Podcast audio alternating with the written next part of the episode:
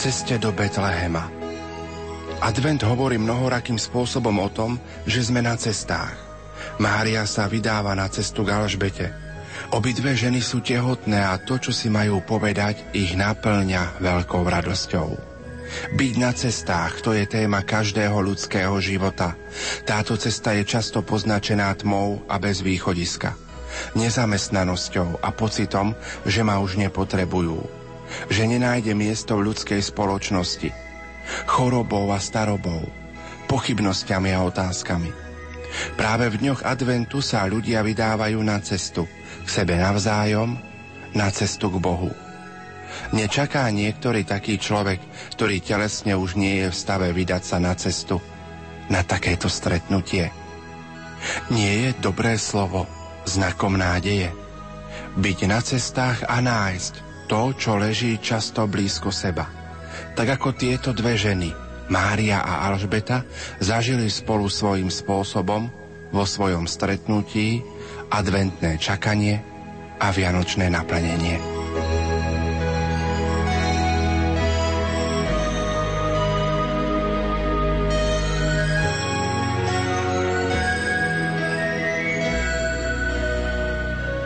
Milí poslucháči, úvahou nitrianského diecezneho biskupa Monsignora Viliama Judáka začíname našu druhú časť predvianočnej rozhlasovej duchovnej obnovy, ktorá mala byť dnes večer so spiským emeritným biskupom Monsignorom Františkom Tondrom. Otec biskup pre zlé počasie nemohol dnes docestovať do Banskej Bystrice a tak ho symbolicky v tejto eucharistickej adorácii bude zastupovať generálny riaditeľ Rádia Lumenotec Juraj Spuchľák. A tak už o chvíľu prepojíme do rozhlasovej kaplnky svätého Michala Archaniela na eucharistickú adoráciu. Spieva mládež z farnosti svätého Michala Archaniela z Banskej Bystrice Fončordy a nerušené počúvanie vám zo štúdia Hrádia Lumen Prajú Richard Švarba, Peter Ondrejka a Pavol Jurčaga.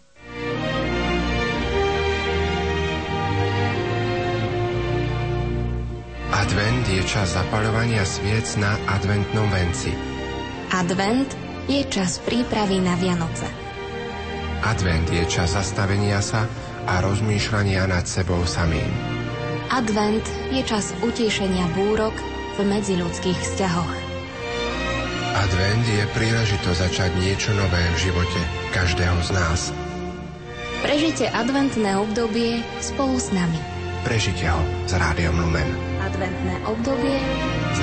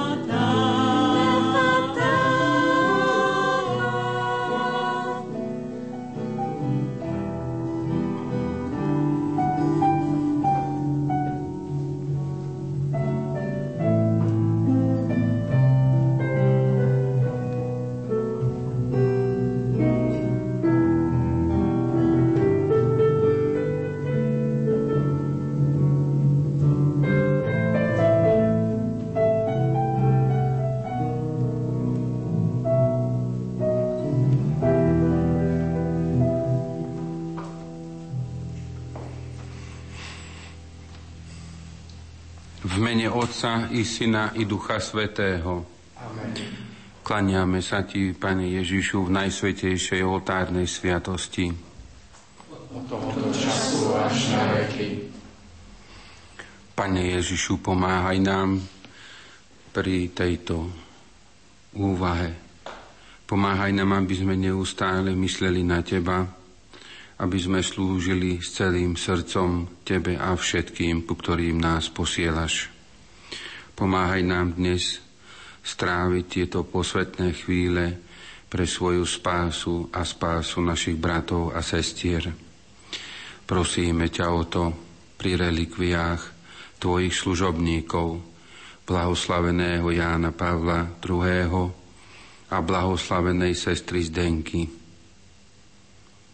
Ďakujeme Ti za ochranu svätého Michala Archaniela i orodovanie Panny Márie, Tvojej matky, kráľovnej anielov. Dnes chceme uvažovať o duchovnej ceste pre dnešného človeka. Človeka, ktorý je kresťanom. Z katechizmu katolíckej cirkvi. Z knihy o spiritualite od Stefana de Fiores a Tulo Gofiho, ale aj z knihy, v ktorej sa vyznáva Anton Neuwirth, lekár, väzeň, diplomat, ktorá nesie názov Liečiť zlo láskou. Budeme hovoriť aj o tom, ako sa k nám prihováraš. Ako sa k nám prihováral Tvoj nebeský Otec a ako my máme odpovedať na to slovo, ktorým si ty sám.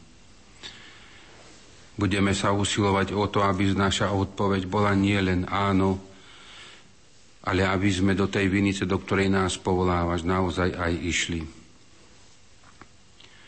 Duchovná cesta človeka je veľmi ťažká vtedy, ak sa nechce obrátiť k Bohu.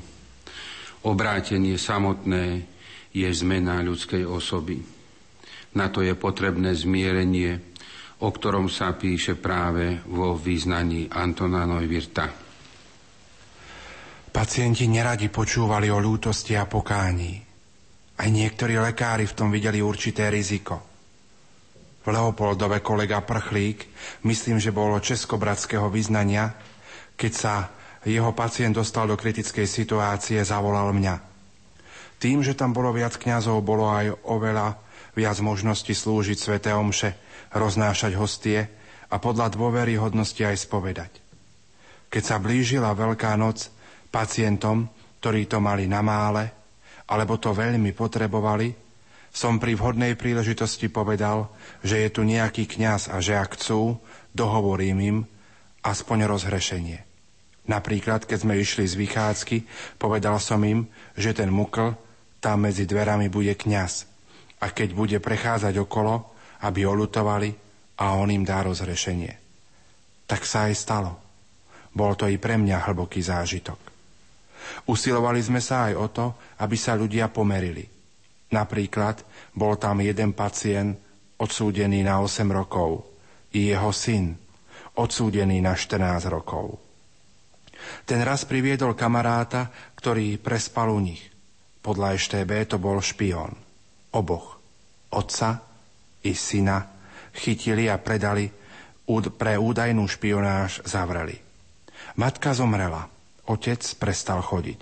Fakticky, bez príčiny, bez choroby. Svaly mu úplne atrofovali a prestali jesť.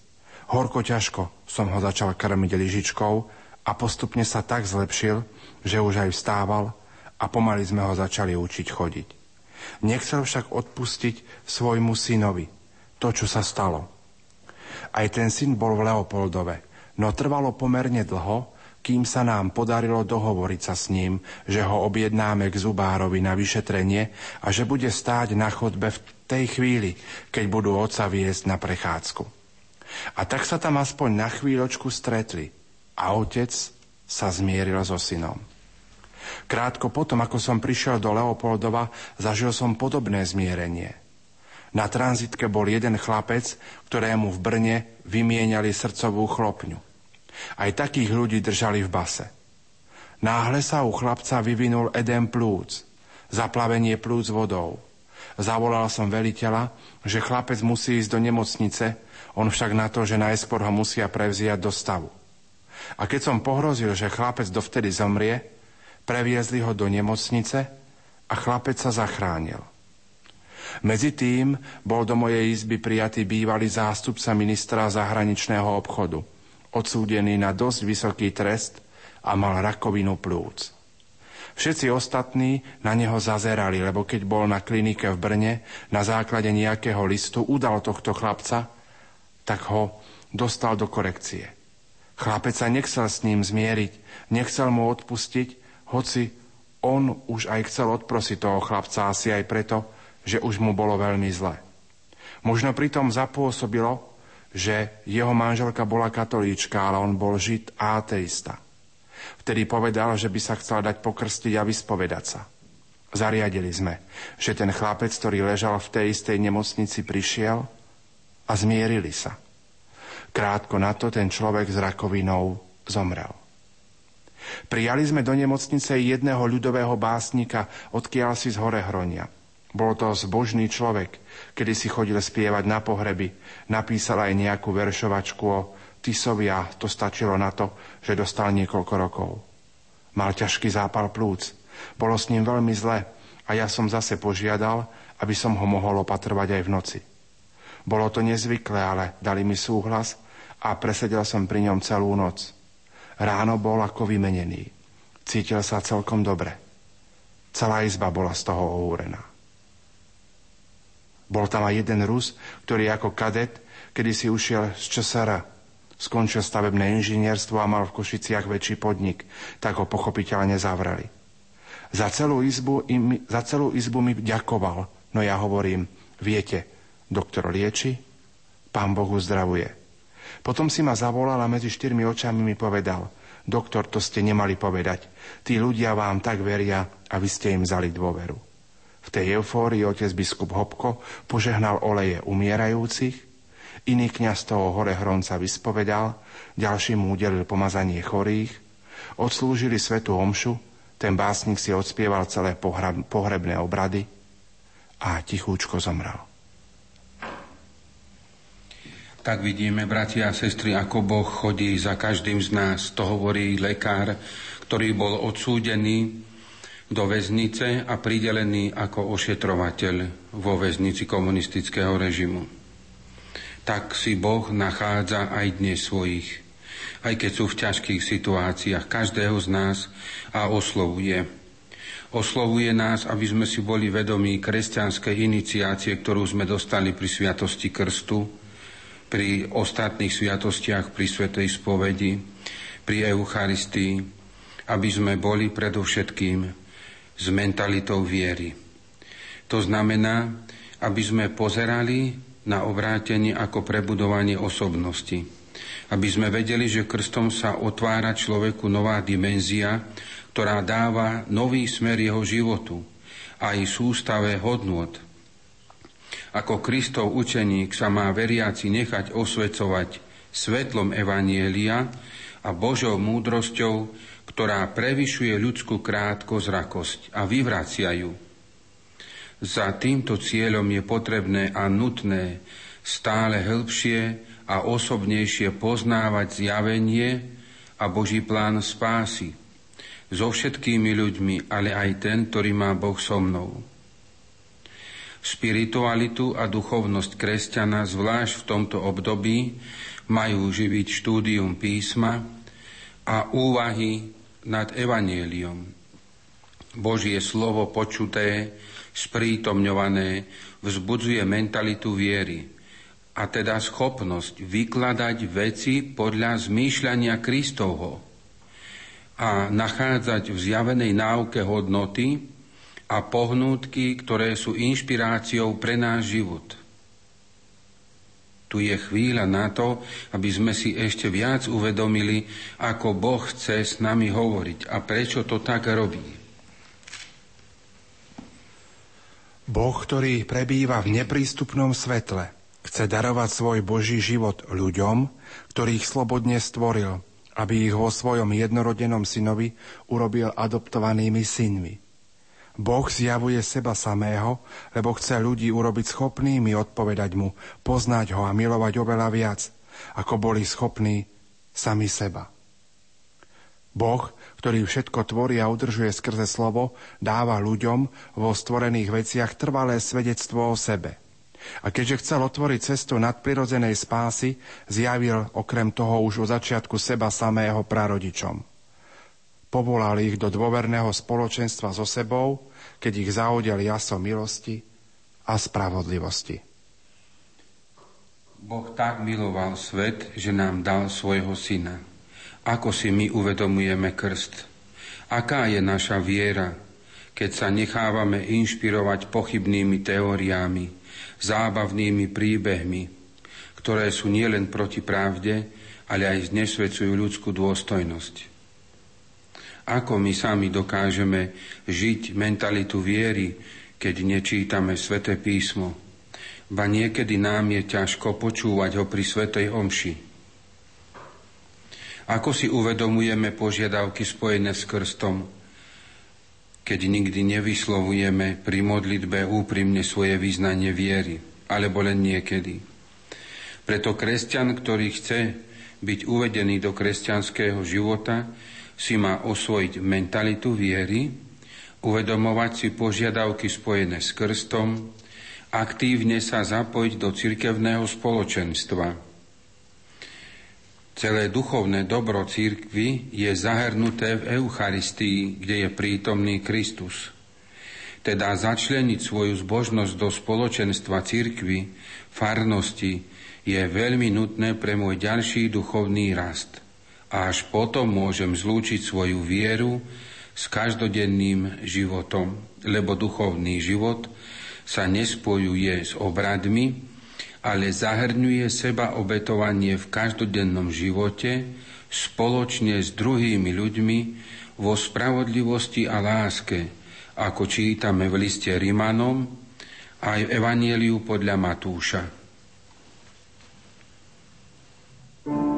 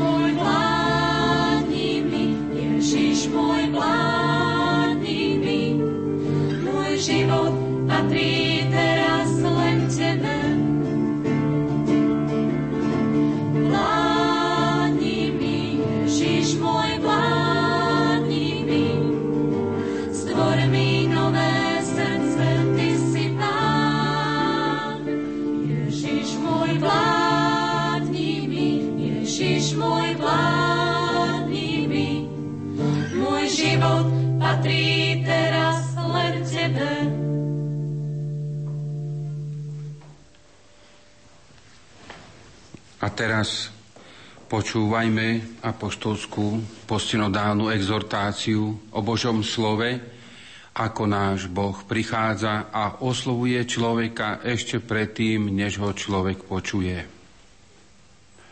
Novosť biblického zjavenia spočíva v tom, že Boh sa nám dáva poznať v dialógu, ktorý túži s nami viesť. Dogmatická konštitúcia Dei Verbum predložila túto skutočnosť, pričom pripomína, že neviditeľný Boh vo svojej nesmiernej láske sa prihovára ľuďom ako priateľom a stýka sa s nimi, aby ich pozval a prijal do spoločenstva so sebou. Keby sme sa však zastavili iba pri konštatovaní, že Boh sa s nami v láske spája, ešte by sme dostatočne nepochopili posolstvo prológu svätého Jána. V skutočnosti Božie slovo, prostredníctvom ktorého bolo všetko stvorené a ktoré sa stalo telom, je to isté, ktoré bolo na počiatku. Ak si tu všimneme náznaky na začiatok knihy Genesis, v tom prípade stojíme pred začiatkom absolútnej povahy, ktorý nám rozpráva o vnútornom živote Boha.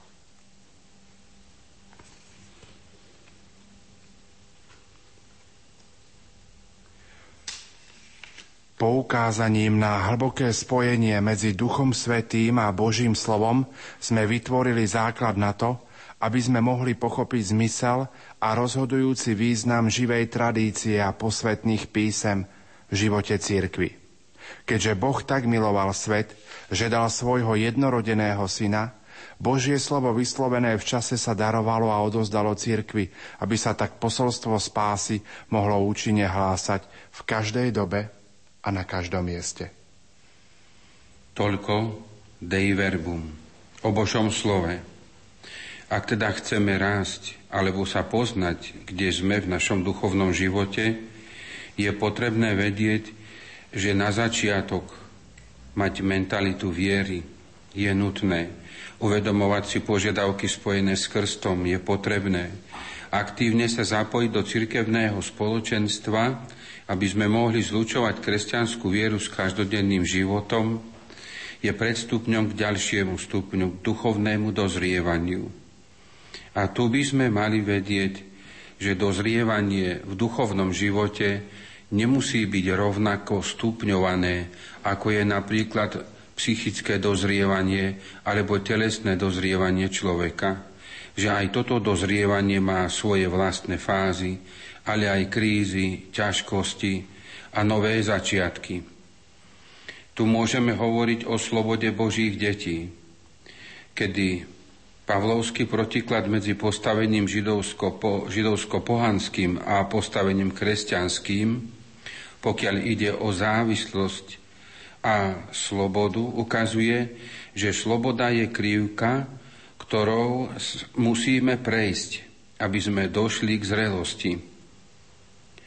Svetý Pavol stotožňuje detstvo s otročeným živlom sveta a vyzýva kresťanov, aby sa nenechali zotročiť bôžikmi a kozmickými silami.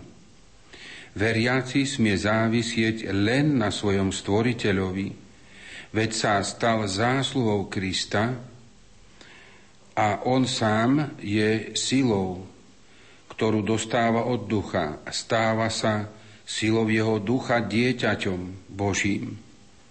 Preto kresťan, ak chce prežívať slobodu, nemôže ju zneužívať na to, aby zakryl svoj konformizmus, alebo to, že sa hambí byť kresťanom vo svete.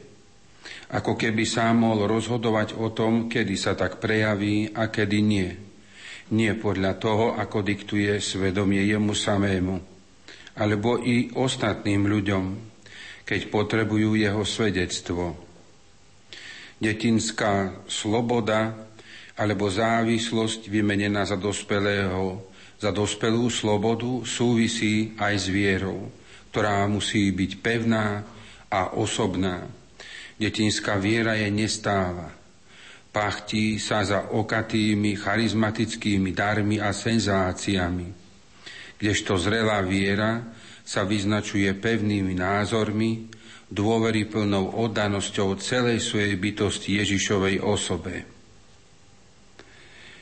Modné prúdy aj v duchovnom živote, ktoré majú svoju zvodnú silu, môžu prevrátiť detskú vieru, otriasť ňou alebo ju aj celkom zničiť, ak nie je osvečená ani osobne prežívaná, ale neurobí tak s dospelou vierou, ktorá opakuje so svetým Pavlom. Viem, komu som uveril. A tu sme blízko ďalšej vlastnosti v duchovnom dozrievaní a to vedieť duchovne rozlišovať.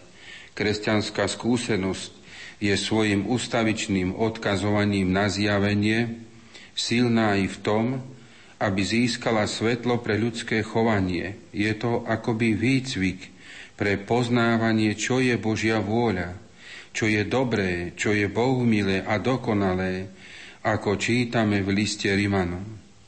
Dospelí vo viere už majú vnútorný zmysel, návykom vycvičený, aby vedeli rozlišovať dobré od zlého. Chápu to ako si prirodzene a inštinktívne, čo skutočne zodpovedá plánu spásy. Kresťan osvietený a vedený duchom je schopný správne hodnotiť všetky ľudské udalosti a ľudské vedy – nie v tom zmysle, aby sa v nich vyznal, lebo vie, že duch neobstaráva informácie pre štúdium, pre priemysel alebo vedu, ale dáva duchovnému človeku schopnosť posudzovať všetko vo svete, vo svetle Božieho plánu, podľa toho, k čomu Boh človeka určil. O tento dar sa zrelý kresťan modlí. A tak Povedzme si o ďalšej vlastnosti druhého stupňa duchovnej cesty, o tvorivom a konštruktívnom spoločenskom vzťahu. Nezrelá viera je slabá aj preto, že neustále pozerá na svoje požiadavky.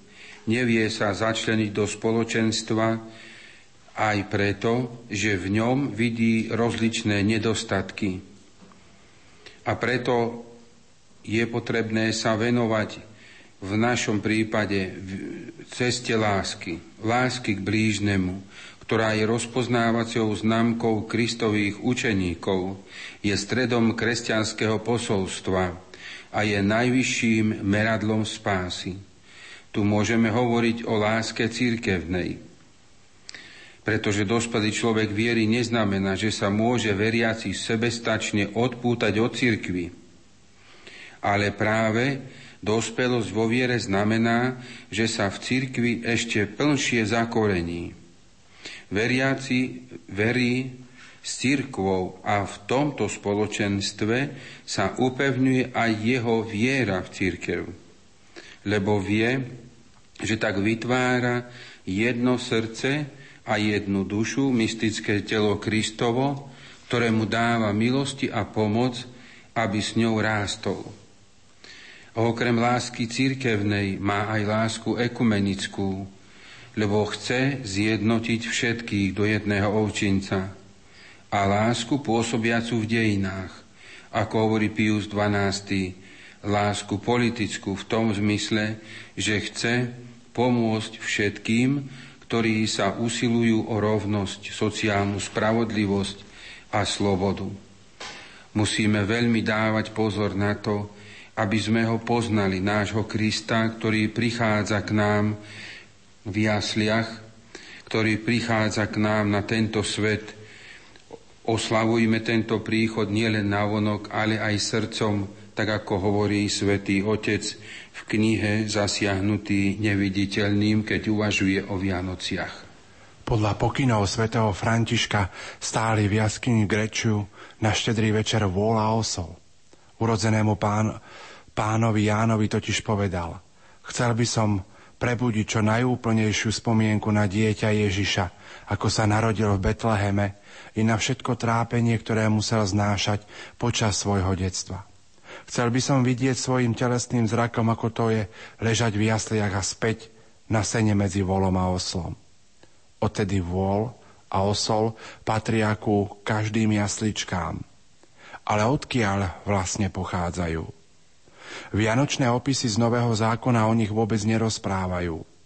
Ak sa na túto otázku pozrieme bližšie, narazíme na stav veci, ktorý je rovnako dôležitý pre všetky vianočné zvyky, ba pre celú vianočnú a veľkonočnú zbožnosť cirkvy v liturgii i v ľudových obyčajách vôbec.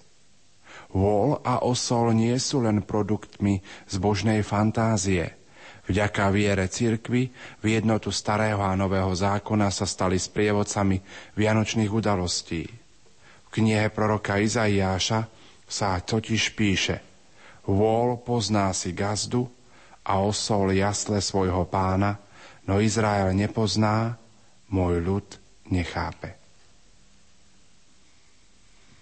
Preto láska, viera i nádej sa musí premietať v našom živote ako odpoveď na Božiu výzvu, ktorú orientuje a smeruje milostivý Boh k nám.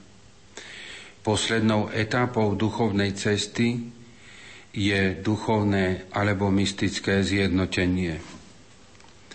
Keď dosiahne kresťan pomerne v dobrú zrelosť vo svojom duchovnom živote, Nesmie sa zahľadieť so, so záľubou len do seba a zostať vo vydobitej rovnováhe.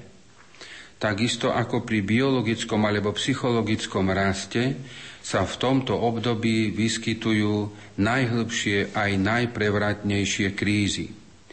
Zrelý človek sa vyznačuje tzv. krízou poludňajšieho diabla – Človek si uvedomí, že to s ním ide ku koncu, že má v živote posledné možnosti. Napádajú ho prechovávané preludy. Je si vedomý, že už začína chradnúť. Rieši túto krízu buď tým, že ide vyšľapanou cestou, alebo odhodí prijaté úlohy a pustí sa do dobrodružstva, alebo sa konečne a definitívne rozhodne pre Boha, a začlení všetko ťažké, kríže a zlé skúsenosti do vyššej duchovnej syntézy a spojenia. Takýto zrelý kresťan zakúša krízu, keď nepočuje Boha, ako by melčal, keď sa rozmáha zlo vo svete. Krízu nádeje pred znepokojivou skutočnosťou bolesti a smrti. Krízu zmyslu života, keď pociťuje odpor a prenasledovanie, ktoré sú dôsledkom kresťanských rozhodnutí. Presun citového stredu k citom lásky a harmónie voči celej skutočnosti znamená, že kresťan v tomto stave viac túži po zmierení s Bohom, po harmonii s prírodou, so všetkými ľuďmi, než po akomkoľvek zázraku alebo zvláštnemu potvrdeniu toho, že ide správnou cestou, alebo že má pravdu zo strany Boha, či vyslyšaniu jeho modlitby. O zrelosti kresťanskej viery sa môžeme presvedčiť aj z tohto príbehu. Bolo leto. Mala som šťastie, že som si našla prácu, aj keď som mala len 14 rokov. Robila som stánku s hamburgermi. Nebolo to kto vie čo, ale bola som rada, že som si mohla aspoň niečo zarobiť. Do práce som nastúpila ešte pred koncom školského roka. Prvý mesiac bol dosť jednotvárny. Zvykla som si na pravidelný kolobeh povinností, príjmanie objednávok, vydávanie jedla, upratovanie miestnosti. Uprostred júla sa však stalo čosi zvláštne, čo mi pomohlo uvedomiť si, že Boh môže použiť aj mňa. Toho dňa poludňajší nával postupne ustával. Bola som unavená a najradšej by som už bola doma. Pracovala som pri pulte, kde si ľudia objednávali jedlo a platili zaň. Zákazníci prichádzali a odchádzali. Na rad prišla žena, ktorá sa od ostatných ničím nelíšila. Objednala si jedlo a ja som jej povedala, koľko bude platiť.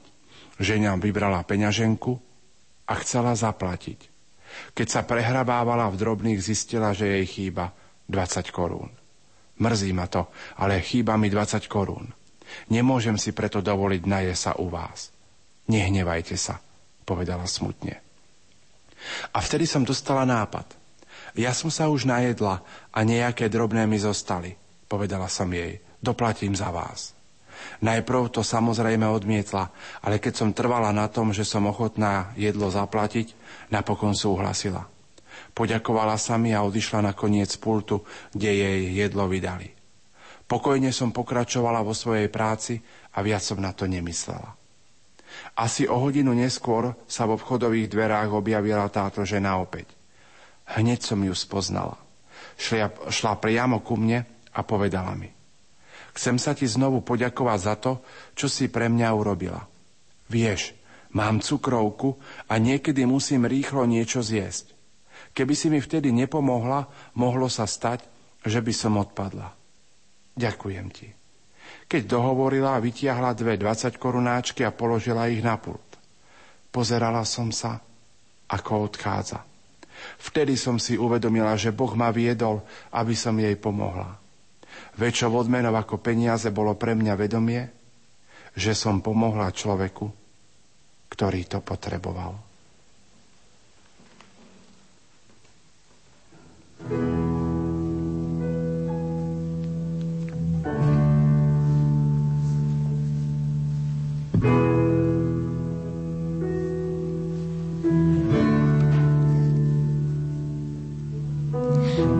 tvojim dedičstvom. My sme tvojim dedičstvom. Tvojou odmenou. Tvojou odmenou. My sme tvojim dedičstvom. My sme tvojim dedičstvom. Tvojou odmenou. Tvojou odmenou. Si našou slávou. Dvíhaš naše hlavy vždy. Si našou slávou dvíhaš naše hlavy vždy. Počúvaj, jak môžeš, počúvaj, jak môžeš. Nevesta i duch, nevesta i duch. Počúvaj, jak môžeš, počúvaj, jak môžeš. Nevesta i duch, nevesta i duch. Šepkajú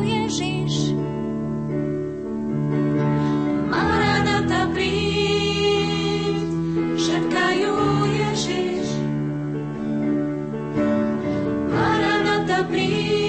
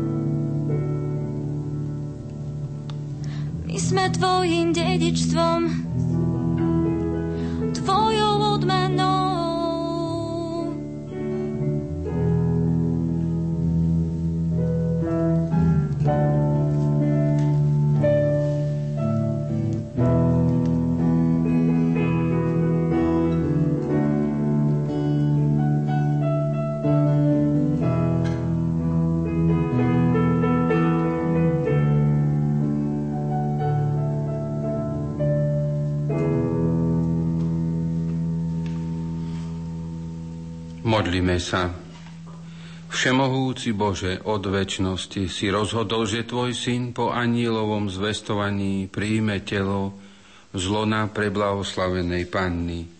Vyznávame, že ona je skutočne Božou rodičkou a pokorne prosíme, dopraj nám čnostne žiť pod jej materskou ochranou skrze Krista, nášho pána.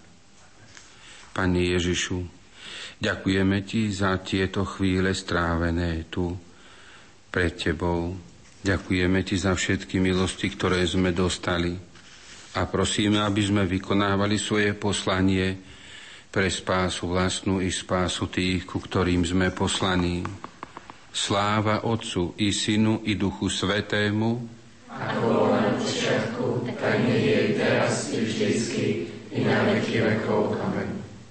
Ctíme túto Sviatoslavnú, zbožne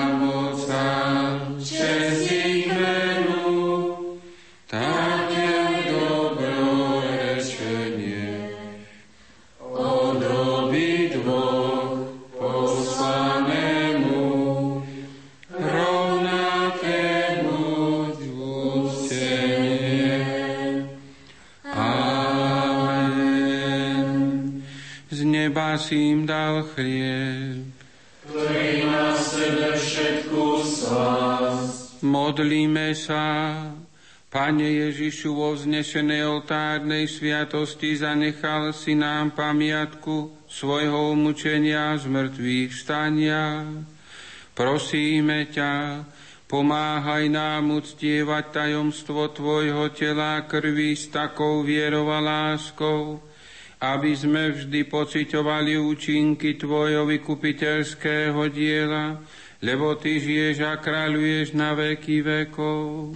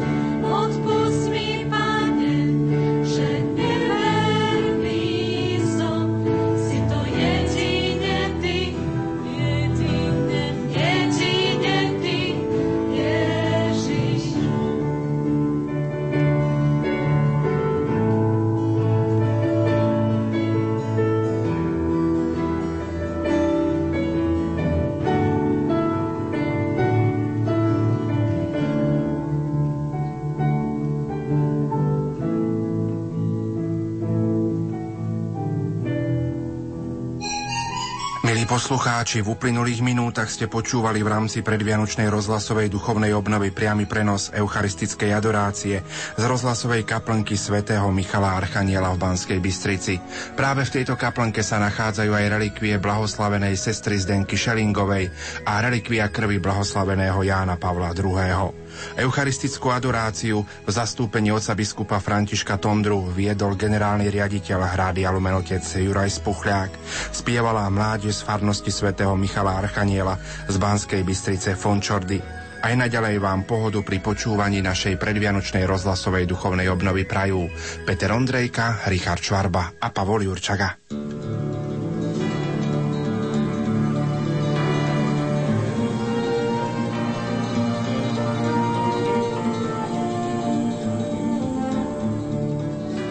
Advente čakáme na Tvoj príchod, ako čakáme na pokoj v tejto dobe vonkajšieho a vnútorného nepokoja. Čakáme na Tvoj príchod, lebo máme hlad po spravodlivosti a trpíme nespravodlivosťou. Čakáme na Tvoj príchod, lebo máme smet po slobode, lebo cítime putá viny a útlaku. Vráť nádej tým, ktorí ju stratili Obnovuj lásku tam, kde vychladla. Otvor naše oči a srdce, aby sme ťa objavili v našom živote. O to ťa prosíme, Pane, v tomto adventnom období.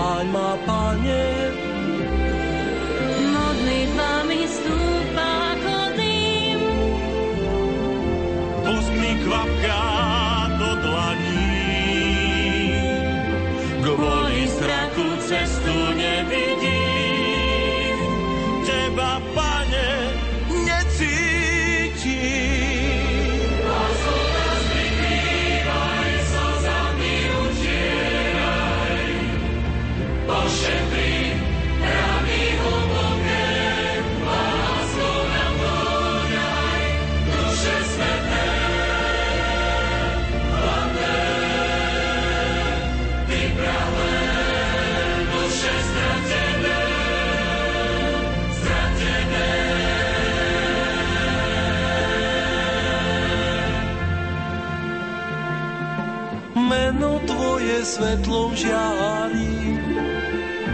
Tancom snivým ťa chválim.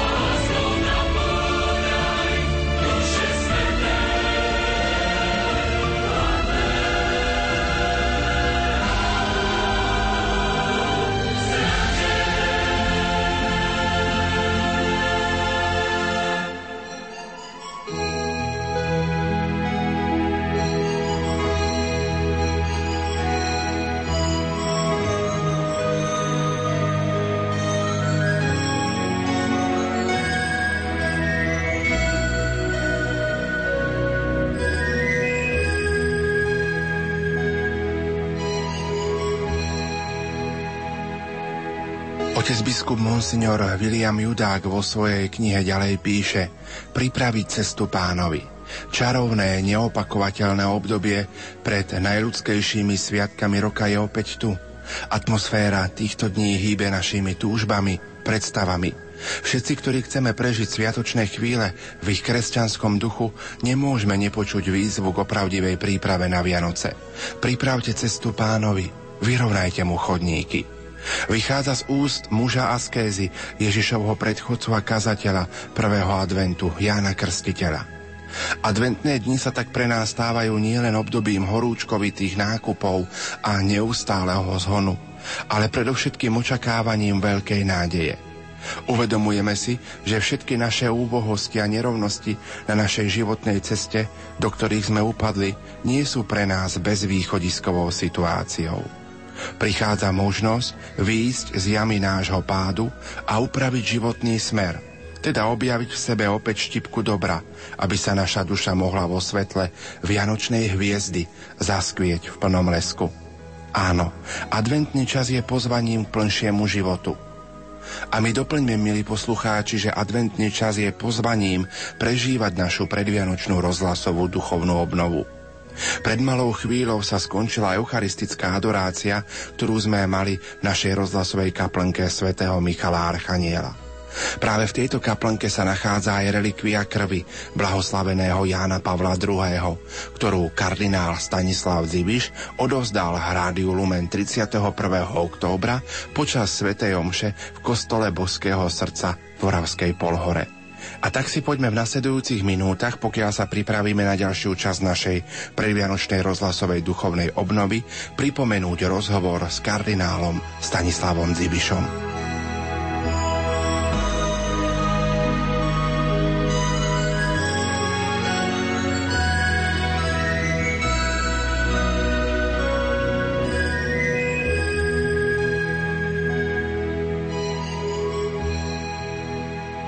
Eminencia, s akými pocitmi prichádzate na Slovensko? Moje počucie to počucie wielkiej przyjaźni. Moje pocity sú pocitmi veľkej priazne, veľkej radosti. Myślę, że to ja to przejąłem od Ojca Świętego Jana Pawła II, bo on bardzo kochał Słowację. Myslím, že som to prevzal od svätého otca blahoslaveného Jana Pavla II., ktorý veľmi miloval Slovensko. Były te kontakty bardzo serdeczne z kardynałem Tomko, z biskupami, ale także jak był w Krakowie, on miał te kontakty takie podziemne z ludźmi, którzy poprzez góry Tatry przychodzili do Krakowa i jak mógł to wspierał. I to w nas zostało.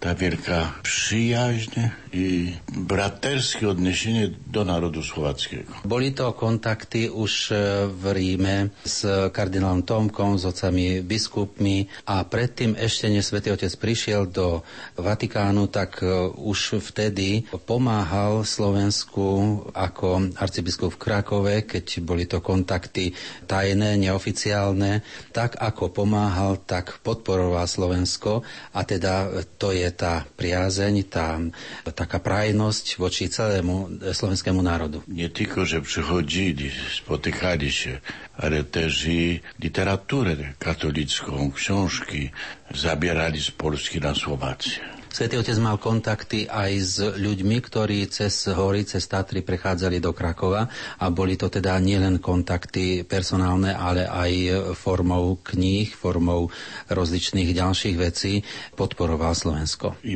podziwiał świeckich ludzi tak bardzo zaangażowanych w pielęgnowanie wiary i wierności do Kościoła. Svetý Otec obdivoval ľudí, predovšetkým, alebo aj laických veriacich, ktorí boli veľmi angažovaní považovaní za katolickú vec a teda ich e, všemožne podporoval. Pred malou chvíľou ste nášmu generálnemu riaditeľovi odozdali relikviu blahoslaveného Jána Pavla II. pre Rádio Lumen. Rádio Lumen putuje každý rok do Sanktuária Božieho milosrdenstva do Krakova. Čo by ste popriali Rádiu Lumen, ktoré získalo túto relikviu blahoslaveného Jána Pavla II. Jan Paweł II należał do ludzkości. Pochodził z decyzji krakowskiej ale należał do ludzkości, także zwłaszcza do chrześcijaństwa, do Kościoła katolickiego, ale nie tylko. Dlatego stał się własnością wszystkich i nie możemy tylko zagospodarowywać w Krakowie Jana Pawła II czy w Rzymie, ale równocześnie musimy się dzielić i cieszyć się, że w innych narodach pozostała pamięć i to wielka pamięć o Jane Pavle II. Blahoslavený Jan Pavol II patrí celému ľudstvu, patrí celému kresťanstvu a osobitne katolickej cirkvi. A teda myslím, že nemôžeme si ho ako si len uzavrieť alebo privlastniť len v Krakove, ale ja sa teším tomu, že aj ostatní ľudia si uctievajú Jana Pavla II a preto sa radi s ním delíme, pretože je to naozaj také vlastníctvo či dedictvo duchovné nás všetkých. Zostawił nam Wielki Testament, wielkie dziedzictwo i to w wielu dziedzinach teologii, filozofii, doktrynie kościelnej, a także poezji, a nade wszystko zostawił pamięć wielkiej osobowości osobowości człowieka Bożego, człowieka świętego. Blahoslavený Jan Pavol II nám zanechal naozaj špeciálny testament. On sa týka nielen filozofie a teológie a náuky cirkvi, ale aj poézie a kultúry a teda je to veľká osobnosť, ktorá patrí aj cirkvi, aj celému svetu. Może być dla nas wszystkich przykładem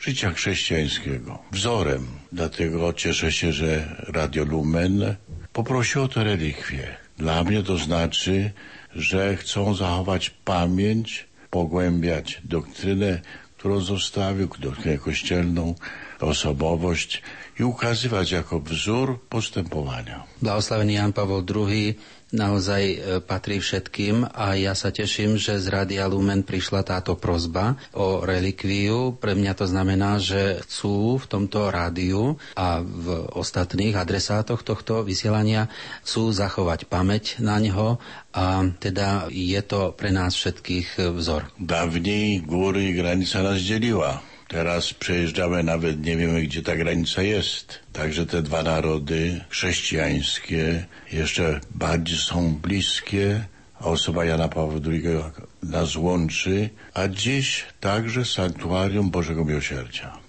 Predtým obidva naše národy delila spoločná hranica. Teraz je to tak, že ani nevieme, na ktorom mieste ju túto hranicu prechádzame.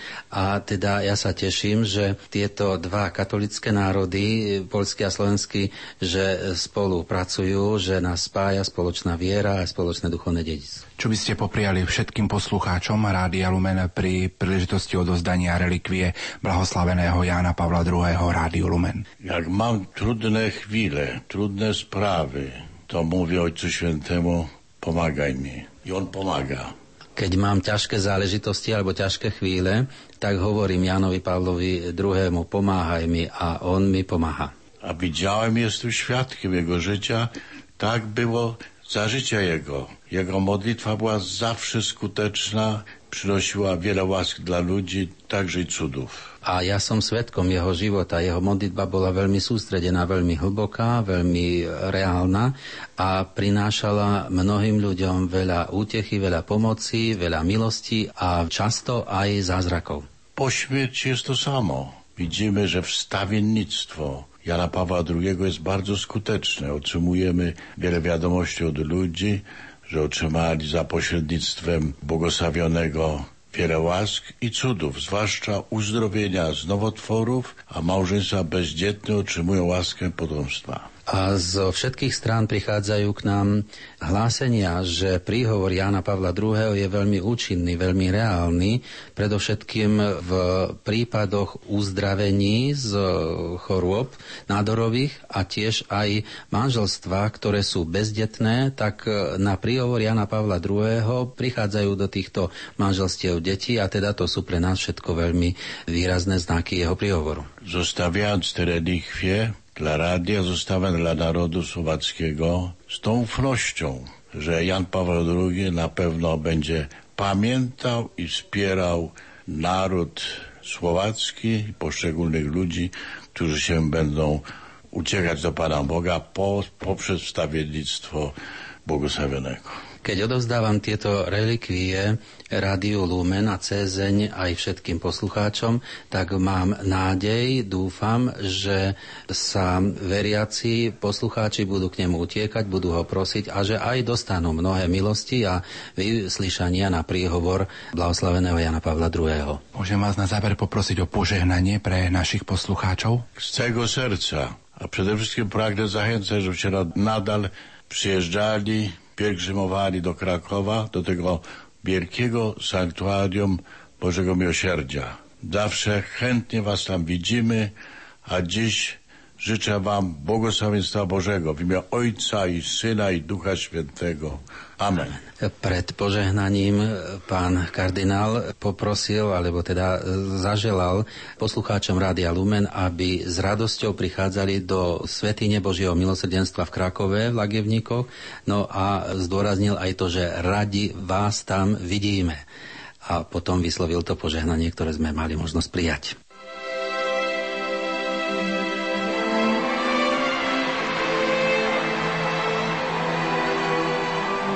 Rádio Lumena dostalo do rozhlasovej kaplnky relikviu krvi blahoslaveného pápeža Jána Pavla II. od krakovského arcybiskupa Stanislava kardinála Dziwisza. Zostawiamy tu relikwię Jana Pawła II. Będziemy myśleć, że on tu też jest. Niech nam wszystkim Pan błogosławi. W imię Ojca i Syna i Ducha Świętego. Blahoslavený Ján Pavol II, apoštol Božieho milosrdenstva, oroduj za nás i za všetkých poslucháčov nášho rádia v našej veľkej rozhlasovej farnosti. Jak mam trudne chwile, trudne sprawy, to mówię Ojcu Świętemu, pomagaj mi. I On pomaga. W tomto duchu was všetkých pozdravujem. Dúfam, že nie je to s Bohom, ale dovidenia. Po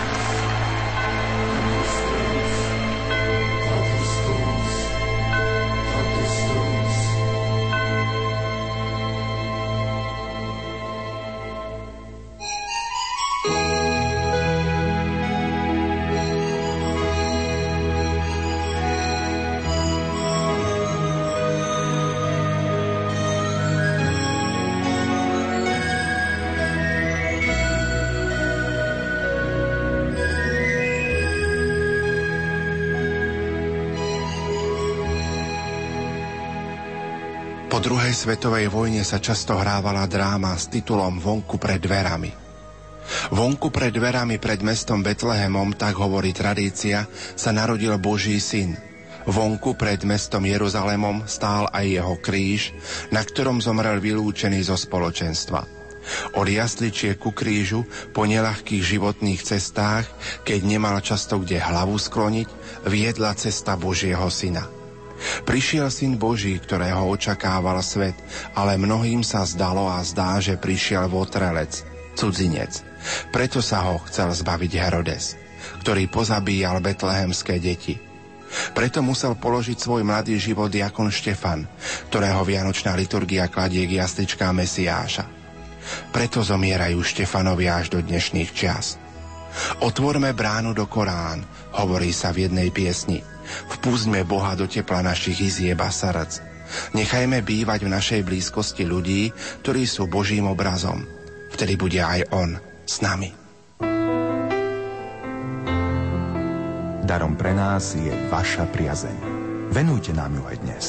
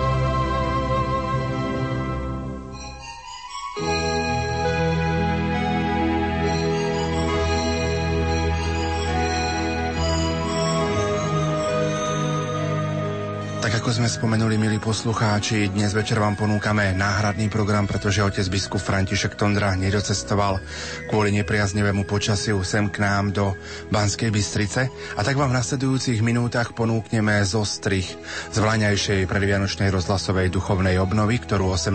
decembra viedol v Rádiu Lumen košický pomocný biskup Monsignor Stanislav Stolárik. Ja dávam do pozornosti ešte naše SMS-kové čísla 0911 913 933 a 0908 677 665 naša mailová adresa vianoce zavináč lumen.sk Napíšte nám, ako vy prežívate tento taký netradičný večer našej rozhlasovej duchovnej obnovy. Zo zasneženej Banskej Bystrice vám prajeme príjemné počúvanie.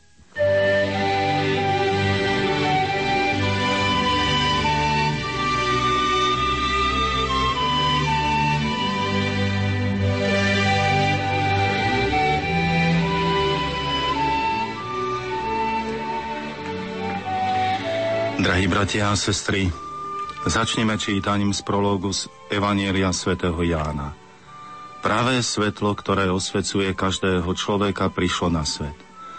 Bol na svete a svet povstal skrze neho a svet ho nepoznal.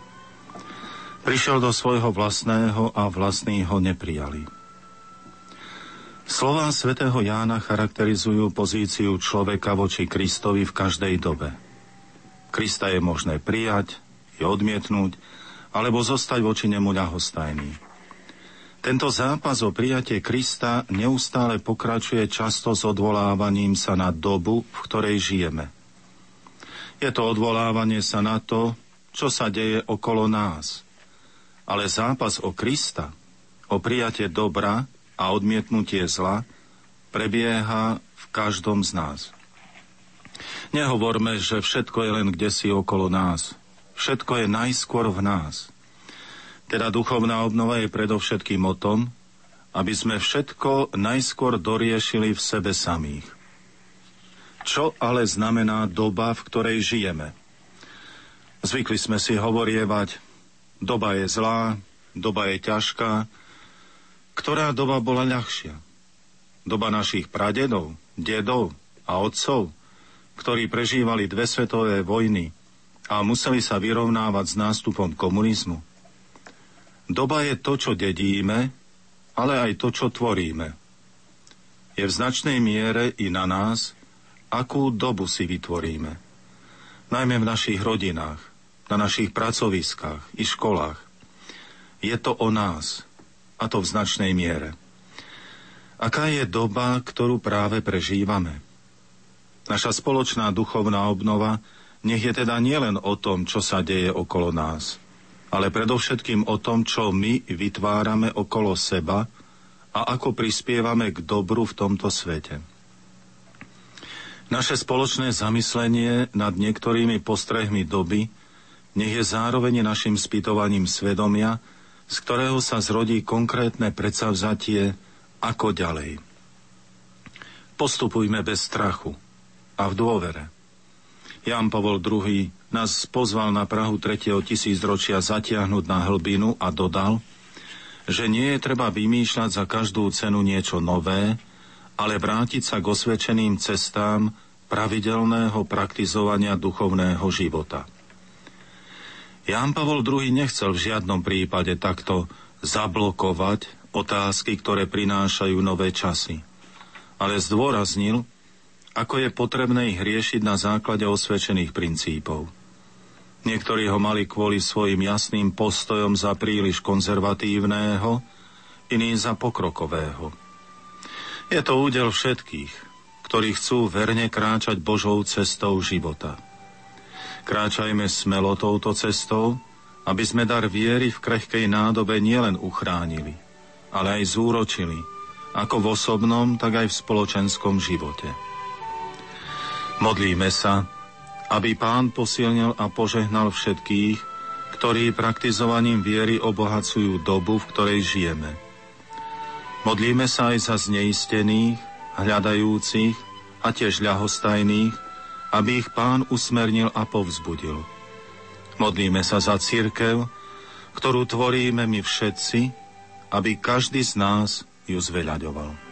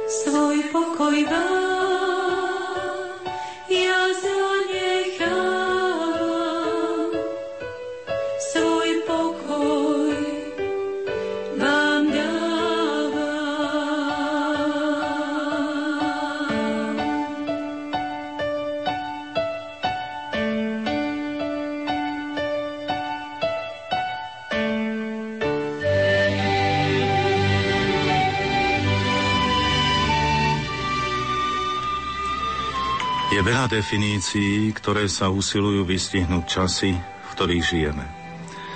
Niektoré sú dosť vydarené, niektoré zaváňajú spoločenskou objednávkou. V ostatnom čase sa mi zapáčili slova, ktoré povedal kardínál Giuseppe Siri. Tragédia je, že mnohí nechápu svoju dobu. Človek je zotročený systémom, ktorý sa opiera o mamonu, a filozofiu ničoty. Trápia ho mocní tohto sveta a ich mýty. Cirkev nekráča so svetom, ale kráča s človekom. Cirkev je hlasom slobody, slobody rodiacej sa z Ducha Svetého. Ona nemôže byť tam, kde vládnu cynické, zvrátené a nihilistické formy programované vládcami tohto sveta a času. Cirkev je verná svojmu úžasnému povolaniu, skrze ktoré pôsobí Duch Svetý.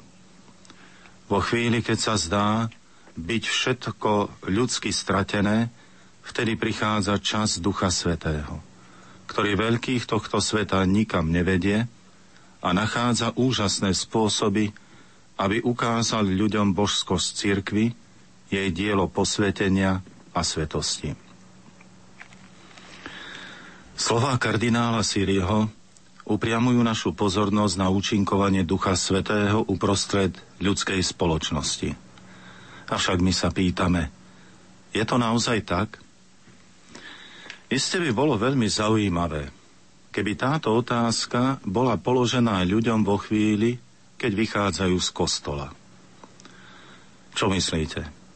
Koľky by potvrdili reálnu prítomnosť Boha v súčasnom svete?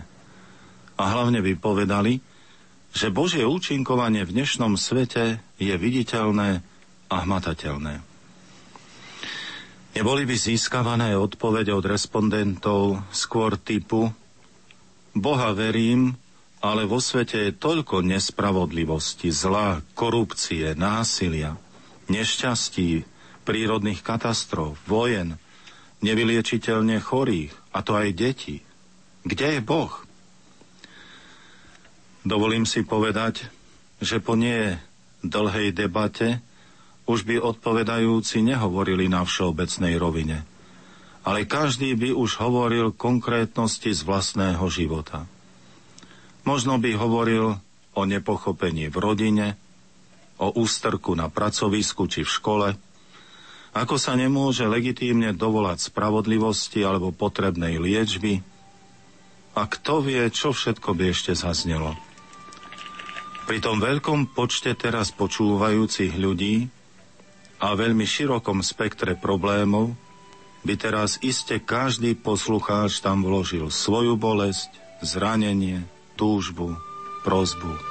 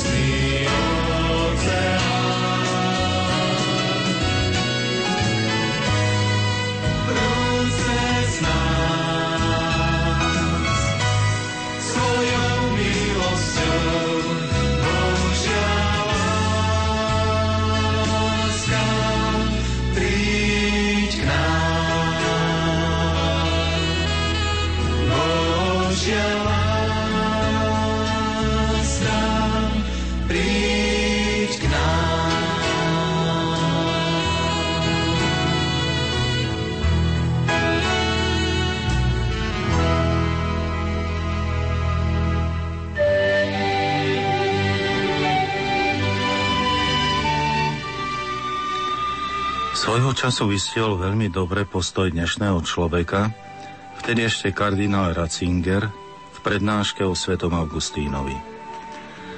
Všetci trocha žijeme v atmosfére deizmu. Naše vnímanie prirodzených zákonov nám neuľahčuje vnímať pôsobenie Boha v našom svete. Zdá sa, že nie priestoru na to, aby sám Boh mohol konať v histórii človeka, a v mojom živote. Podľa našej predstavy Boh už nemôže vojsť do systému, ktorý bol pred ním uzavretý. Čo zostáva? Naše konanie. Myslím si, že my musíme meniť svet. My musíme stvoriť vykúpenie. My musíme stvoriť lepší svet, nový svet. Pri takom myslení kresťanstvo je mŕtve a náboženský jazyk sa stáva jazykom často symbolickým a prázdnym. Kardinál Ratzinger pravdivo pomenoval myslenie dnešného človeka, ktorý nie veľmi verí, často skôr neverí, že by Boh skutočne pôsobil v dnešnom svete. A tak tomu bolo aj v minulosti. Čo teda zostáva človekovi? Chopiť sa sám existujúcich problémov, a ich vyriešiť. Človek je mierou všetkých vecí, povedal kedysi grécky filozof Protagoras a tým vyjadril vnútorné presvedčenie bežného človeka, ktoré by sa dalo vyjadriť i takto. Čo si neurobím, nebudem mať. Boha k tomu nepotrebujem, i tak mi nepomôže. To, že sa niekedy hovorilo i viac verilo, bez Božieho požehnania, márne ľudské namáhania, dnes už to človek nepozná, alebo už sa o Božiu pomoc neuchádza, dokonca ani nezaujíma. Dívame sa na minulosť, prítomnosť i do budúcnosti a hľadáme svoje miesto v iniciatíve Benedikta XVI, ktorý zriadil oficiálne 12. októbra 2010 pápeskú radu na podporu novej evangelizácie znovu urobiť evanielium stredobodom života dnešného človeka. K tomu nás pozýva svätý Otec prostredníctvom synody o novej evangelizácii. Tieto slová povedal predseda novovzniknutého pápeského dikastéria pre podporu novej evangelizácie arcibiskup Rino Fizichéla na Margos synody ohlásenej Benediktom XVI na rok 2012 a konštatoval súčasnú situáciu slovami svätého Gregora Veľkého.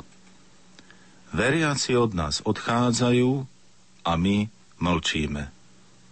A dodal, ak sme doteraz mlčali pri odpadnutiach od viery a pasívnom vplyve sekularizácie, teraz nastal čas, aby sme výrazne a odvážne zdvihli hlas.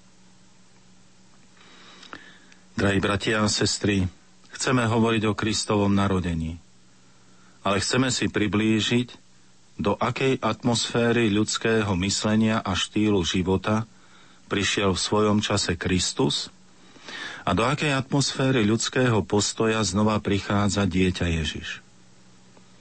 Ježišova doba síce bola plná očakávania príchodu Mesiáša, ale nebola mu celkom naklonená – Aká je dnešná doba? Priaznivá. Je to atmosféra prijatia, odmietnutia, očakávania, ignorancie, unudenia, tradície.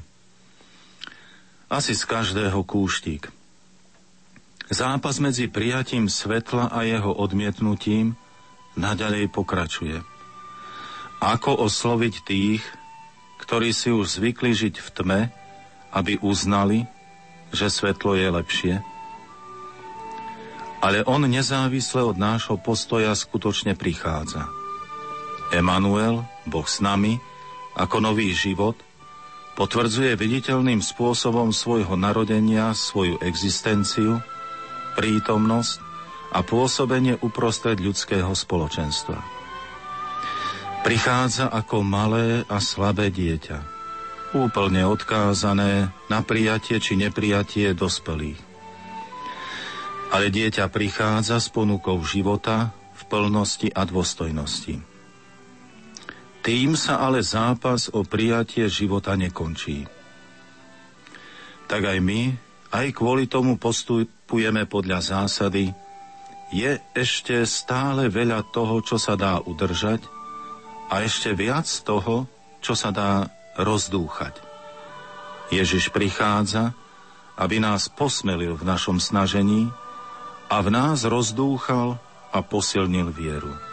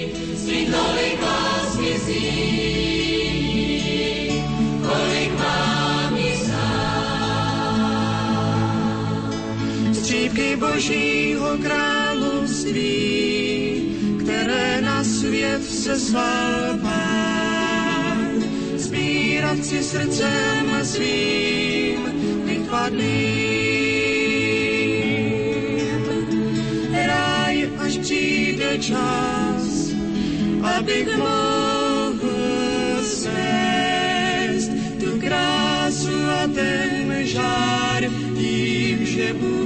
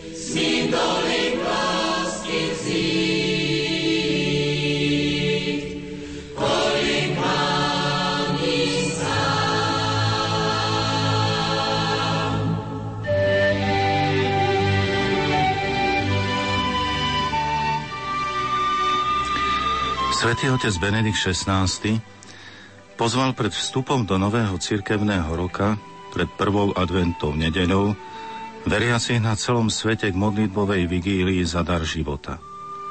Pozval nás k modlitbám i zamysleniu o Božom najväčšom dare. Na mnohých miestach sveta, i na Slovensku, prebiehajú modlitby za dar života, najmä nenarodených, v prvé novembrové dni. Je to potrebný zápas o Boží dar, ktorý získava nasledovateľov, ale má aj svojich odporcov. Netak dávno sa objavila správa o novinárke ProLife, Marisky Orbanovej de Haas, ktorá dostala stovky výhražných listov s hrozbou smrti a mučenia potom, ako zverejnila otvorený list poslankyni svojej krajiny, ktorá propaguje potraty. Poslankyňa a jej stúpenci boli rozhnevaní, keďže obdržali od biskupa Everarda de Jong maketu ľudského plodu s výzvou o reštrikčné opatrenia voči potratovým klinikám. Orbánova uviedla, že nikdy v živote sa nestretla s takou vlnou zúrivosti, kým sa nestala novinárkou neskrývajúcou katolícku vieru. Počula som hovoriť liberálov o slobode prejavu, povedala. No len čo prejavíte katolícky názor, zdá sa, že sa za to na vás, že sa to na vás nevzťahuje. Bohužiaľ, novodobá inkvizícia nerešpektuje výhradu vo svedomí na názor a postoj tých, ktorí síce sú vo svete, ale nie sú z tohto sveta, ktorí neprijímajú to, čo svet diktuje a radi by takto zmýšľajúcich odsudzovali a trestali. A to sa deje v krajinách, ktoré vyrástli na kresťanských koreňoch.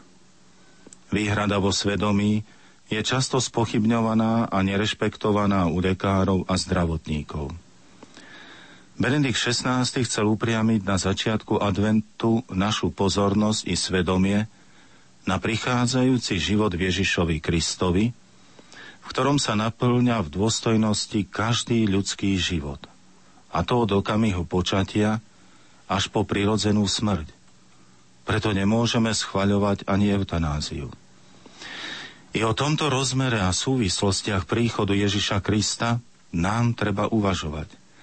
Najmä ak týmto úvahám pozval svätý Otec veriacich na celom svete, teda aj na Slovensku, lebo Ježiš k nám prichádza v dare každého života a máme ho prijať. Správne rozumejme výzve svätého Otca, ktorý často pozdvihuje svoj hlas voči nespravodlivostiam vo svete, ale nikdy nevyzýva k odvetným opatreniam. Postupuje presne podľa príkladu Ježiša Krista, ktorý pred Pilátom dostal nespravodlivú facku. Ježiš vtedy pozdvihol svoj hlas a sa ohradil. Prečo ma biješ? ale nevyzval k nevraživosti a odvete. Zvlášť krásny Ježišov príklad na kríži, keď sa za svojich katov modlí. Oče, odpuzím, lebo nevedia, čo robia. Od Ježiša, ale aj od súčasného svätého Otca dostávame príklad, ako postupovať v situáciách, ktoré nás veriacich jednoznačne diskriminujú. Treba pozdvihnúť svoj hlas – ale za tých, ktorí nám ubližujú, sa treba aj modliť. Aj pre nich treba vyprosiť silu prijatia Krista, dotyk Božieho milosrdenstva. Práve v takýchto prípadoch príkoria sa ešte viac prejavuje naša zaangažovanosť za kultúru života, ktorá je tak veľmi odlišná od kultúry smrti, kultúry nevraživosti a netolerancie. Preto sa solidarizujeme a modlíme za napádaných a zabíjaných kresťanov na celom svete, najmä s obeťami v Iraku, či so ženou dvoch malých detí, ktorá je v Pakistane odsúdená na smrť, pretože hájila svoju vieru. Modlíme sa aj za ich prenasledovateľov a katov. Svojim postojom a modlitbou svedčíme o kultúre života.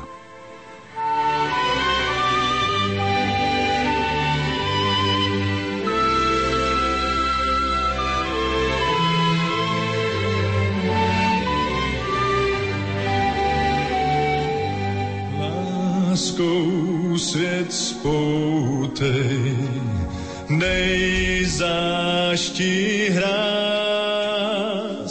Ďábel boj vzdává, boj s láskou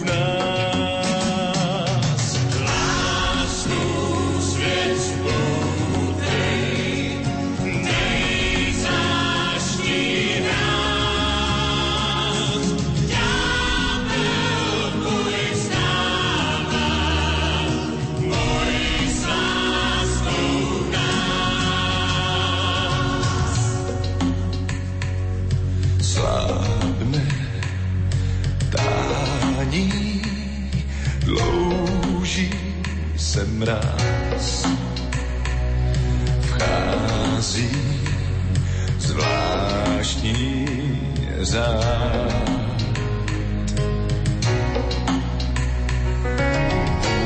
Už nás přízeň náhle den s krásným svítáním doufám v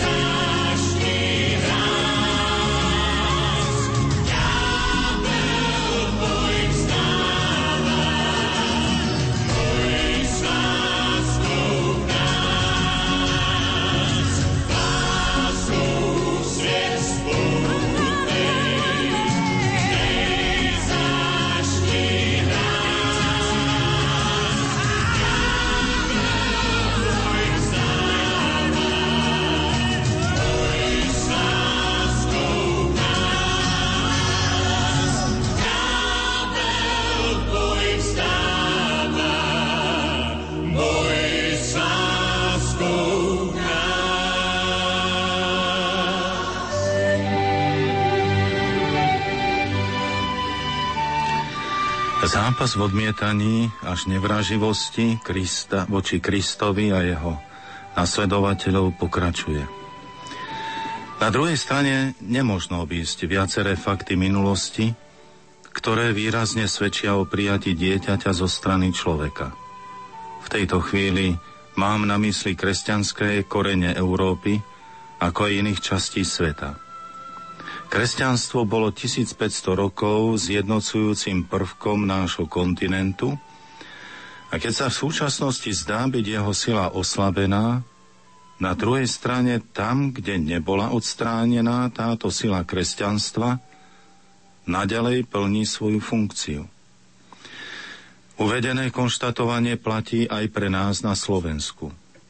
Pred nami je ešte azda trocha ďaleko rok 2013, kedy si pripomenieme 1150 rokov od príchodu misionárov svätých Cyrila a Metoda na naše územie. Ich pôsobením naši predkovia vstúpili do európskych dejín, do vtedajšieho sveta, svojou písomnou kultúrou, právnym poriadkom, predovšetkým však etickými normami kresťanstva. Svojou múdrosťou predišli celé storočia, keď osvojovanie Evanielia prijímali autenticky vo svojej rodnej reči. A ako ďalej čítame v pastierskom liste biskupov Slovenska na prvú adventnú nedeľu tohto roku, treba konečne pochopiť, že čo je autenticky kresťanské, je aj hlboko ľudské. Výzvu biskupov Slovenska, ktorú sme počuli na začiatku adventu, môžeme spojiť s teraz prežívanou duchovnou obnovou a považovať ju za vzdialenú prípravu na jubilejný rok svätého Cila a Metoda u nás. Je to pozvanie zanechať rôzne podoby tmy svojich návykov a vykročiť na cestu svetla, ba ešte viac. Prijať Krista, svetlo sveta. Našej košickej arcidiecéze máme šancu prehlbovať svoj duchovný život vo vyhlásenom roku svätého Ondreja Apoštola, diecézného patróna.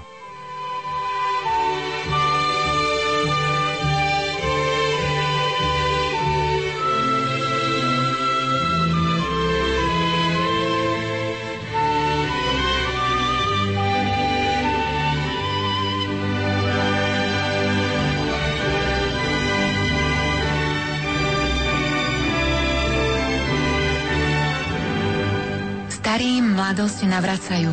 Mladým nesmiernu radosť dajú. Do rodných chalúpok deti privádzajú. Nepriatelia k sebe vľúdne slovo majú. Na prehrmené roky ľudia spomínajú. Tú najkrajšiu pieseň pery zaspievajú. To najcenejšie zo srdc ľudia rozdávajú. Takú čarovnú moc len Vianoce majú. Do života ľudí spásu prinášajú.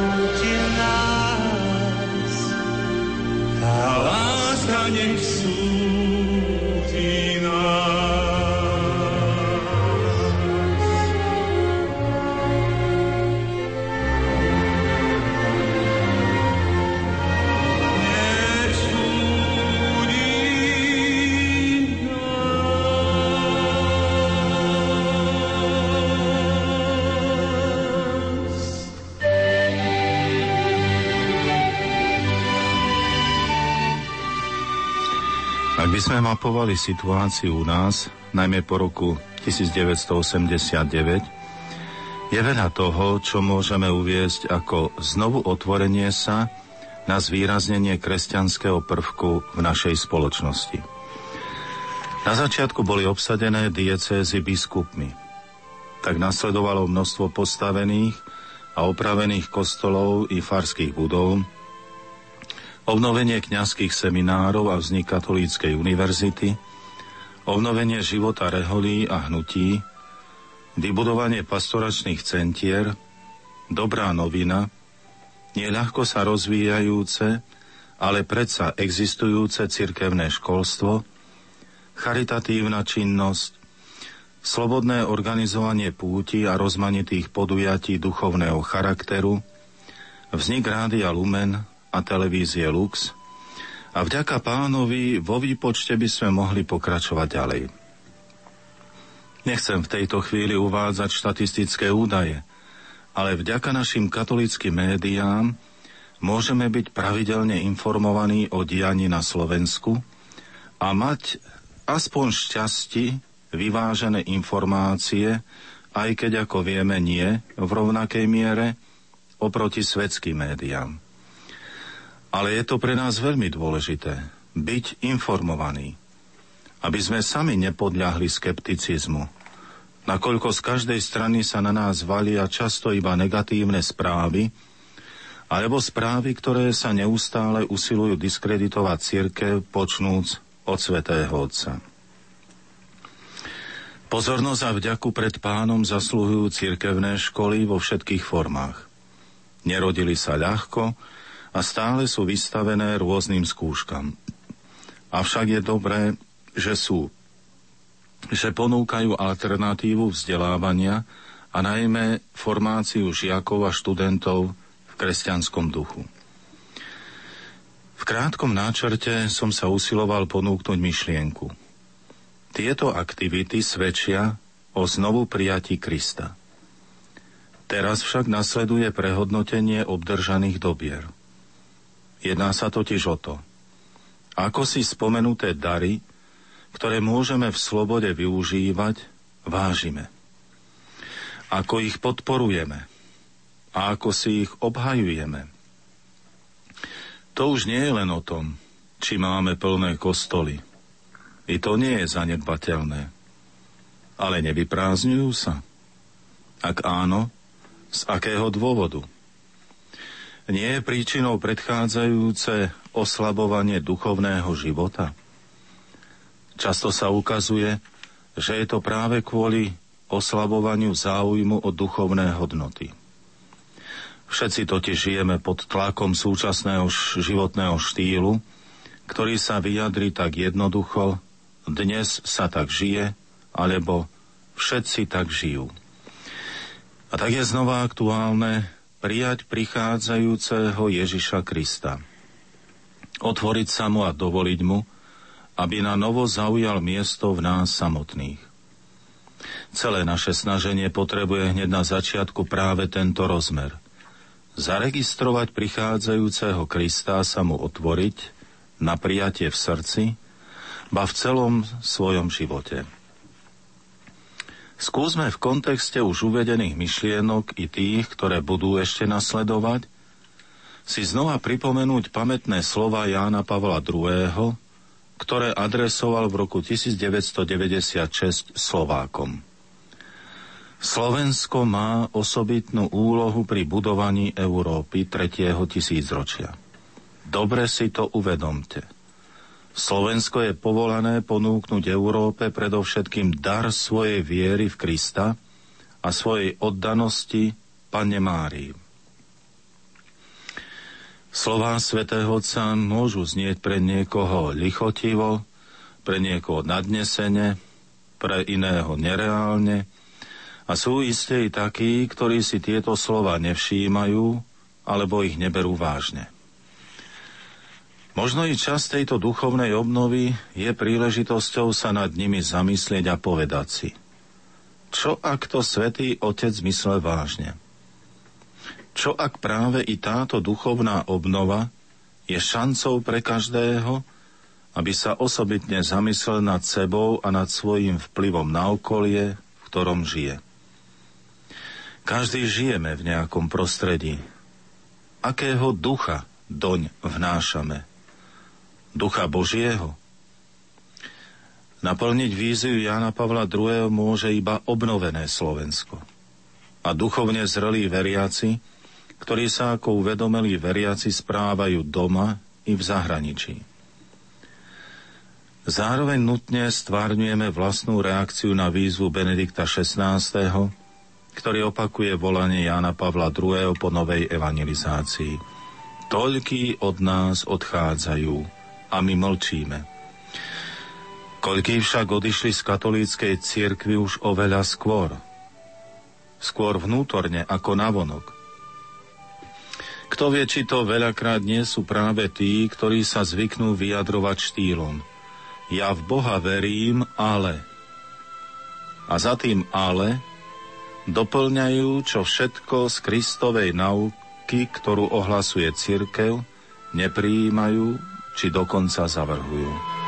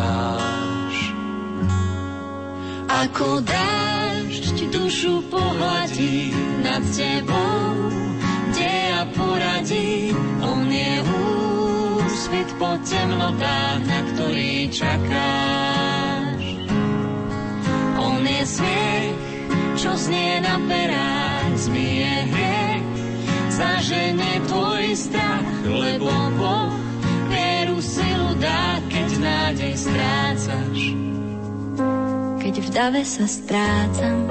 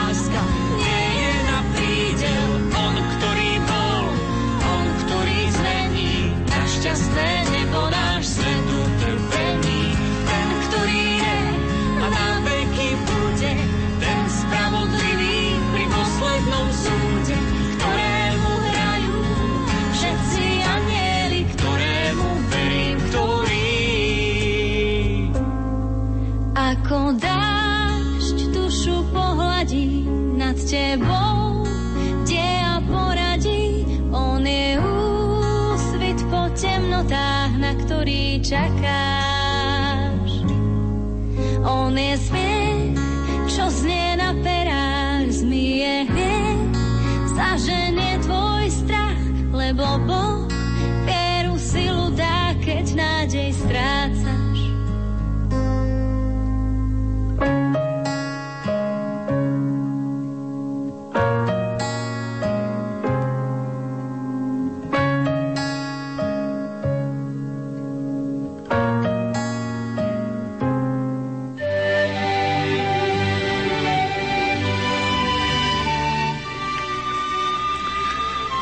Siahnime po biblickom opise stvorenia človeka, ako je to napísané v knihe Genesis. Dozvedáme sa o stvoriteľskom Božom čine, kde tým podstatným je vdýchnutie života.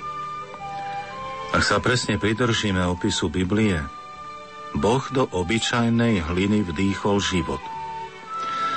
Celé naše snaženie duchovného života má byť zamerané na prijatie Božieho vdychu – ktoré vrcholí na Turíce prijatím Ducha Svetého, alebo na osobné Turíce pri Birmovke, lebo iba vtedy život dostáva svoj plný rozmer a silu. Slovom i všetky vyššie spomenuté aktivity, ktoré sa tak požehnane rozvinuli, potrebujú nutne Božie vdýchnutie Jeho ducha. A to na všetkých úrovniach spoločenského a náboženského života – Inakšie hrozí nebezpečenstvo zuniaceho zvonca a neustále zmietanej trstiny. Tým najprirodzenejším prostredím vdychu Božieho života je rodina. Manželov, muža a ženu pozval pán k odovzdávaniu ľudského života, ale zároveň im v plnej dôvere zveril dôležitú úlohu sprostredkovať i vdýchnutie Božieho života do ich detí. Toto poverenie sa realizuje pokrstením dieťaťa, jeho prípravou na prvú svetú spoveď, na sveté príjmanie, na birmovku, čo si mnohí rodičia splnia, ale tým spolupráca rodičov na duchovnom raste detí nekončí. Tak ako sa nemôže zastaviť a ukončiť starostlivo spojená s telesným rastom detí, nemôže skončiť ani ich stála duchovná formácia.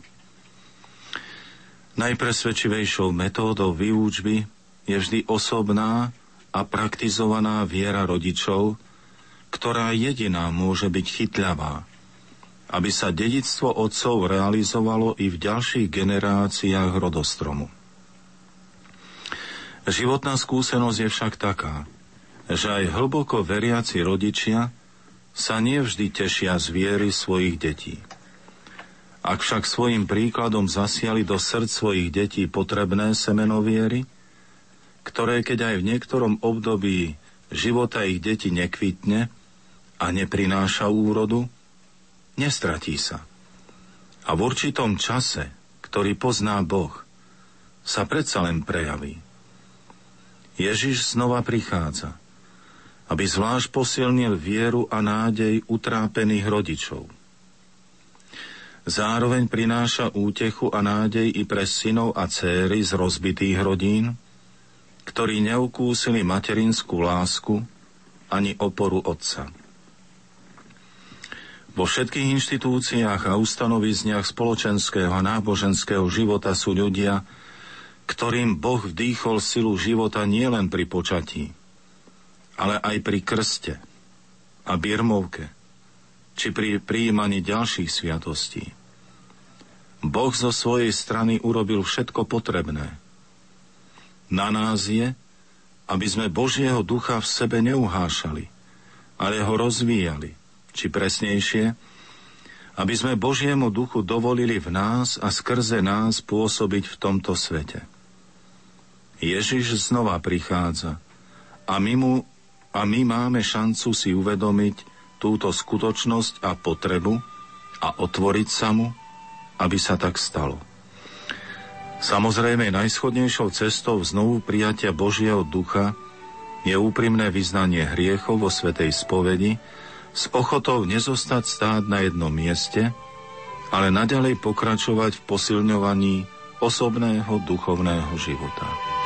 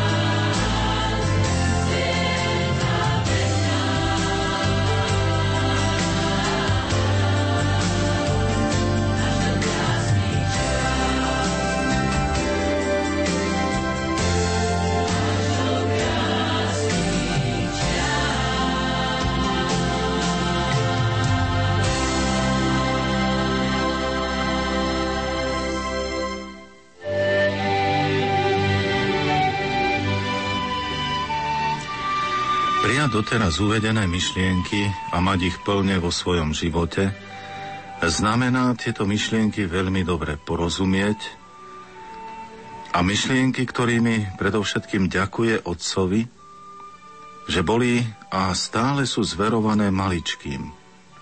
Byť maličkým v Ježišovom chápaní neznamená byť malý telesným vzrastom, alebo ako to niektorí odbijú, že viera je pre malé deti a starých ľudí.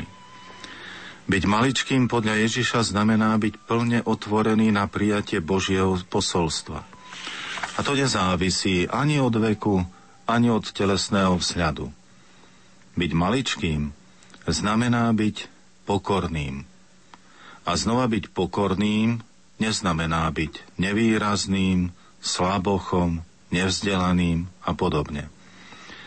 Byť pokorným znamená dôverovať Bohu v každej životnej situácii a tešiť sa z posolstva, ktoré nám zveril, i z jeho ochrany, ktorou nás celý život sprevádza.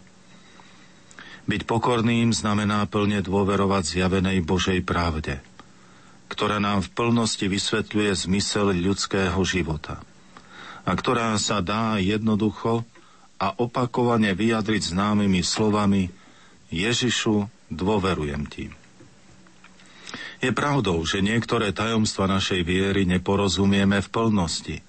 Je pravdou, že v niektorých životných skúškach slabne naša dôvera v Božiu prítomnosť a pomoc.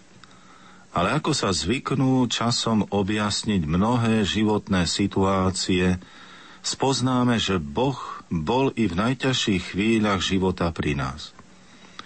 Ak sme aspoň trocha správne nastavený na zachytávanie Božieho signálu, spoznávame jeho prítomnosť a sprevádzanie nielen vtedy, keď je zlé, ale aj ako Boh obohacuje naše myslenie, tvorivosť a konanie.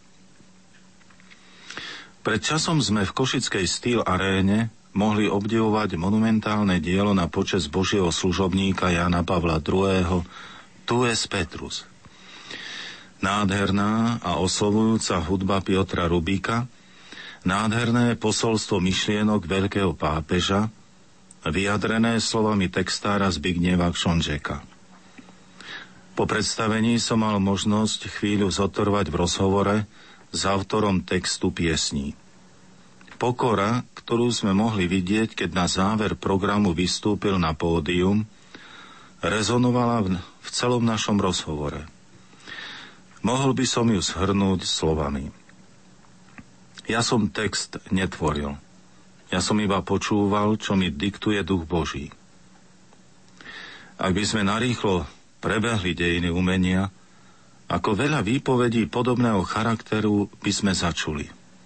Iste veľmi veľa. A to od najväčších majstrov zo všetkých odvetví umenia ale dovolím si povedať, že zachytávanie živého Božieho hlasu nie je len výsadou umelcov, je to dané každému človekovi. A tak máme nádherné príklady viery. Od detí až po vysokoškolákov, medzi chorými a dôchodcami, medzi inteligenciou a robotníctvom, medzi učiteľmi, umelcami a športovcami, medzi vojakmi a policajtmi, aj medzi politikmi a podnikateľmi, i v našich rodinách, medzi našimi veriacimi, ktorí obetavo vybudovali nové chrámy a pravidelne podporujú rôzne cirkevné ustanovizne a pomáhajú i ľuďom v nešťastí, ale máme aj tiché svedectvá chorých a Bohu zasvetených osôb. Ďakujeme Bohu za všetky neprehliadnutelné svedectvá živej viery, ktoré tu boli aj počas totality. Že nie je veľa týchto príkladov statočnosti? Možno keby sme viac otvorili oči, uvideli by sme ich vo väčšom počte ako doposiaľ. Tieto osoby pracujú často s enormným nasadením pre Božie kráľovstvo – Možno ich porovnať s príkladom blahoslavenej matky Terezy, ktoré istý novinár vidiac jej obetavú prácu povedal Ja by som to nerobil ani za milión dolárov. Matka Teresa mu spokojom odpovedala, ani ja by som to nerobila za milión dolárov. Ja to robím z lásky k Bohu. Takéto príklady máme vo svete i medzi sebou neúrekom. Bolo by však potrebné, keby sme sa dokázali viac zjednotiť a sa vzájomne podporiť. A spoločne sa napríklad domáhať väčšieho počtu náboženských relácií vo verejnoprávnej televízii a rozhlase.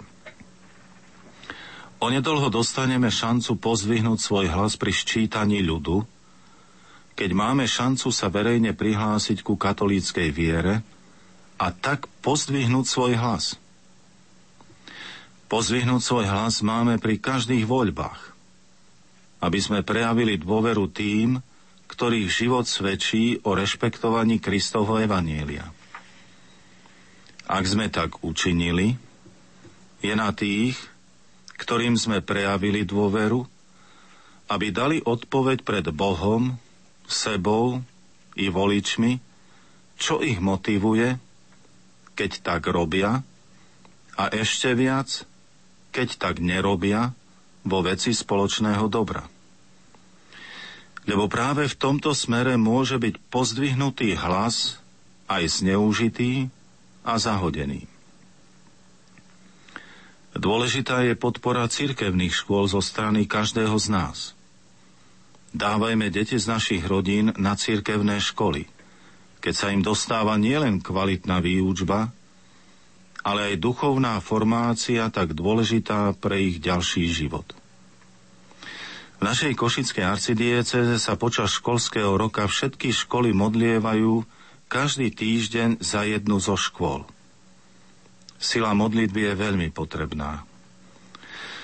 Vážime si kresťanský sformovaných pedagógov, ktoré aj na štátnych školách učia hodnotám prirodzeného zákona. Treba oceniť napríklad skutočnosť, keď počas pohrebu pápeža Jana Pavla II. i na mnohých štátnych školách na Slovensku bolo deťom umožnené, aby v priebehu vyučovania sledovali pohrebné obrady cez televíziu. Buďme vďační pánovi, i za takéto prejavy kresťanskej kultúry, kultúry života, Božieho ducha môže každý prijať a potom vniesť do svojho prostredia.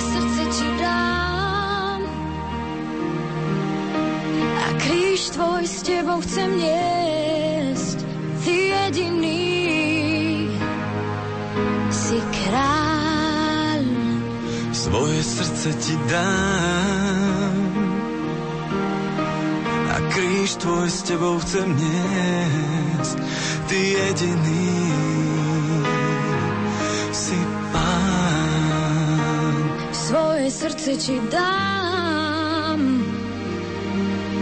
A kríž tvoj s tebou chcem niesť, ty jediný